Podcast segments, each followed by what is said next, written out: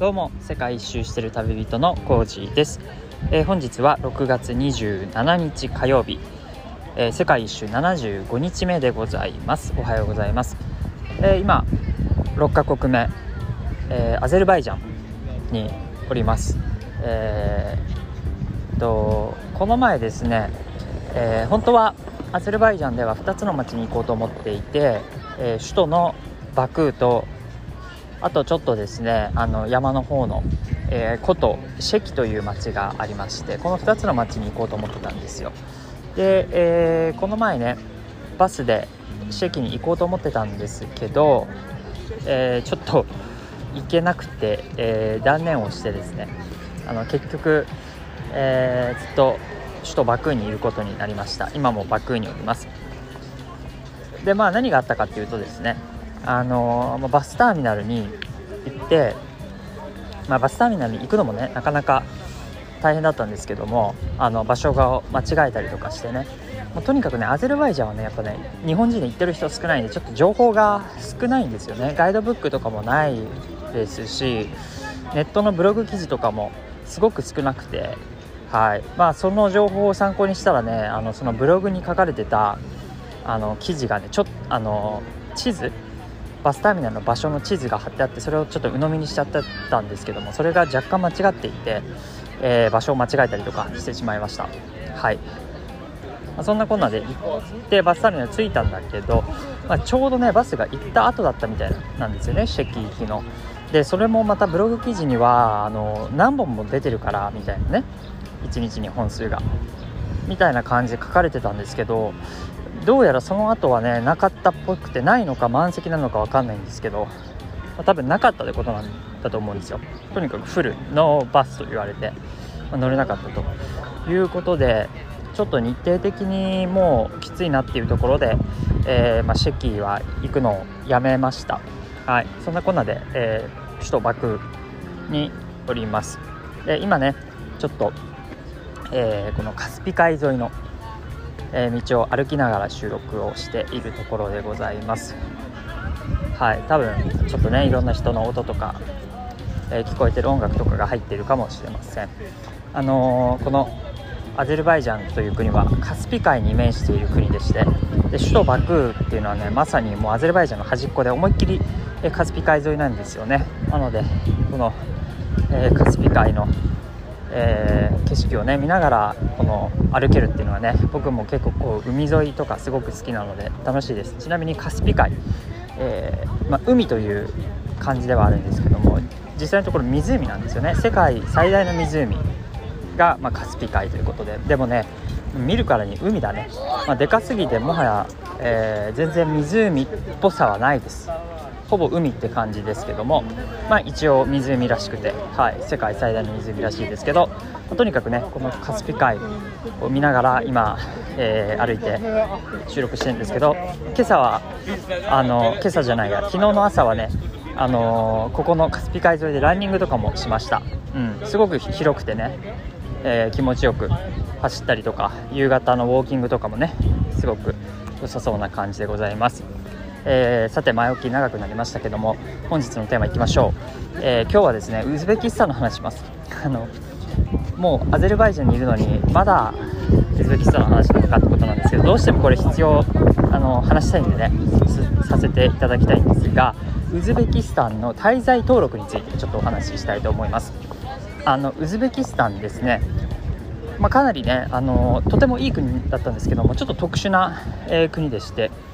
あの観光客というか外国人が滞在するにはこの滞在登録っていうのが、必要になるんですね。でその宿で、えーまあ、何日間あのウズベキスタンに滞在しているっていう、まあ、手続きですねを宿の人にやってもらう必要があるんですよ。いちいち。であのー何なのっていう話なんだけどこの制度がね。最後まで謎でした正直。で、まあ、とにかくその国の制度としてそういう滞在登録っていう制度がある。からまあ、えーやらなくちゃいけないということなんですよ。めっちゃね、あのーソ連的な制度だなっていう感じがするんですけど。でなんかこの制度本当にだから何のためななの意味あんのみたいなところでもうやめようというお話があったみたいですコロナ前には。でも結局まあコロナでいろいろまあなんかあったりとかしてそのやめようっていう動きもなんか止まっていて結局現状まだ、えー、その滞在登録っていう制度は残っているということなんですよね。で、えー、まあ、それがねちゃんとなされないと最悪の場合その出国の時にお前どこ滞在してたんだみたいなところでちょっとトラブルになったりとか、えー、罰金を取られたりとか、えー、する可能性があるということで、まあ、滞在登録はしっかりと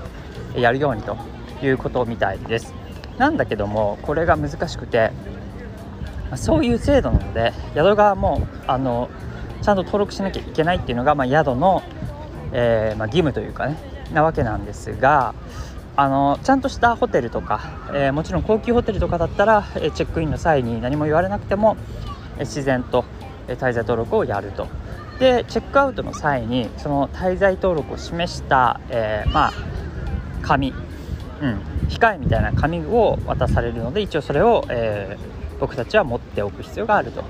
いう感じなんですよね。でホテルだったら問題ないんですけども僕が泊まってるような安い宿だとえ場所によって対応が異なるというか、えー、言われなくてもやってくれるっていうことがあんまりなくてですね。はい、え、最初に泊まったタシケントの宿とかだったら、え、何もちょっと不安だったんですよね。あのやる気配がないので。なので、え僕がしっかりと滞在登録やってねというふうに言いまして、えー、まあ、登録なので、まあ、レジストレーション、あの現地の言葉では、まあ、レギストラーツィアっていうんですけどもレギストラーツィアレギストラーツィアって 何回も言って、えー、ようやくねやってくれたみたいな。すごく面倒くさそうにやるんですよ、うん、何回も頼んでやっとやってくれるみたいな。いやいや宿側も義務でしょって思うんだけども。うん。まあ、面倒くさそうにだけど一応やってくれてちゃんと控えも、えー、渡してくれました。はいそんな感じですね。で、えー、でもねその後のねサマルカンドの宿なんかではえー、っとそうこれが問題で、えー、レジレジストレーションお願いしますっつったらですね別料金を請求してきまして、はい、でこれはねその宿の、えー、としてのやっぱ任務だからもちろん宿泊代金に入ってますから別料金とかって存在しないはずなんですけども、えー、1泊あたりいくらみたいなねことを言われましてはってなったわけですよ。でえー、まあ、その時はいやいやいやいやいやおかしいでしょと。宿泊料金に全部そういうのは含まれてるでしょっていう風に言ったらじゃあなんかボスに相談しますみたいなことを言ってそのやり取りをですね2回しました。2回した結果結局どうなったんだろうと思ったら最後チェックアウトの時には、えー、おとなしく、えー、そのレ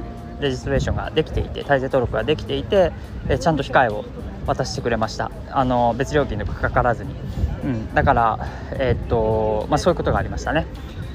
はい。なのでもともとその別料金とか発生してないんだけどそれでこううまく騙せたらプラスでお金をもらおうっていうそういう魂胆でですね、まあ、嘘をついたというか、えー、騙しにかかったというか、えそういうことをやられました、うん、だからあそこで最初にこう素直にあそうなんだみたいな感じでお金払ってたら、まあ、巻き上げられていたということなんですよね。でそのゲストハウスの人さそのサマルカンドの宿すごくいい宿でめっちゃ優しい人なんですよ。あのなんだっけあれプロフ？っていうウズベキスタン名物の、えー、ご飯料理がありますけども、えー、プロフをねくれました僕に。そのゲストハウスの。オーナーの人、うん、だから優しい人なんですよ。優しい人なんだけどもえー、ちょっとでもねお金を巻き取れるチャンスがあるんだったら巻き取ろうという魂胆でそういう嘘をついたっていう、えー、そんな一面もありましたね。だから人間って本当難しいよね。なんか一面だけで優しいとかあの騙すやつだとかっていうのをね言うのは難しいなと思いますけども、まあ、そんなこともあったりとか。はい。であとは他の宿ではこれ本来はですねその紙をやっぱもらっておくことが重要でちゃんとした証明になるんでなんか空港とか出国の時に言われた時にそれを出せばいいんだけども、えー、なんかですねその紙をね渡してくれないところがあって、まあ、そのサマルカンドのところは渡してくれたか。他の場所はねえっとねなんかその登録の画面を見せられて、えー、写真を撮れと。いうふうに言われました。スクショを持っとけみたいなね。で、まあ、最悪写真撮ってけば一応それも証明にはなるんで大丈夫かなっていうので、えー、スクショを撮るパターンもありますし、えー、あとは本当に渡してくれなかったところも1個ありました、うん、ちゃんとあの登録してあるから大丈夫だみたいに言って言われたこともありましたね、うん、だからまあ登録自体は向こうがインターネット上でやることなのでその紙とかの提出とかを求められるわけではないんですけどちょっと不安ですよね。一応やっぱ証明としてあった方がいいので。でもまあしょうがないからまあいっかっていう感じでそこはもらわなかったりとかしました、まあ、そんな感じでですねウズベキスタンいろんな宿でいろんなこう滞在登録をえー、もあのに対するね反応っていうのがそれぞれありましたが、まあ、最終的にですねあのウズベキスタンの空港出国の際、えー、全く何の問題もなく、えー、出国できました。無事。特に、あの提出しろとか滞在登録がどうのこうのとかっていうことは1ミリも言われず、はい、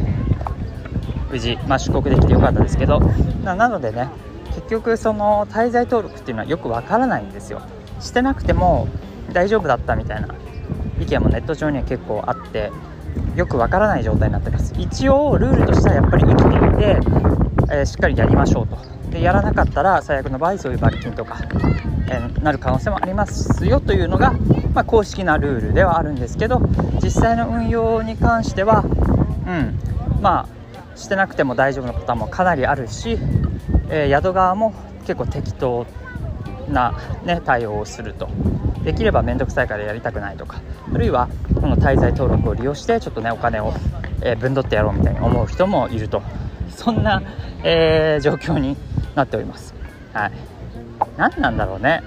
すごく僕こういうの苦手でですね。もうやるならやる。やらないならやらない。ルールとしてやるってことになってんだからやろうぜと。いうふうに思うんですけども。うんなんかいややりたいのみたいなね。If you want みたいな。そういう態度でその宿の人が来るから。いやいややりたくねえよ。普通に面倒くせえんだもん。If you want とかじゃなくてルールだからやんなきゃいけないんでしょ。それは俺もそうだしあんたもそうでしょ。みたいな。僕は思うんですけどもまあそういう、えー、ことがありました。はい。なのでまあウズベキスタン旅行行かれる際はですねちょっとくせ者なんですけどぜひこの滞在登録というものを一応気をつけてまあ、何があるか分かりませんのでやっぱり一応やってもらうと。宿の人にしっかり言ってやってもらうってことは大事だと思います。はい。まあね本当に世界のいろんな国いろんなそういう、え宿泊を巡ってもねルールとかまあいろいろありますよね。うん。はい。まあそんな感じでですね、えー、ちょっと今回でもうウズベキスタンの話はおそらく最後かなと思います。うん。まあまた、えー、次回明日はなんかアゼルバイジャンのお話とかできればなと思っております。それでは今日も一日マイペンライ。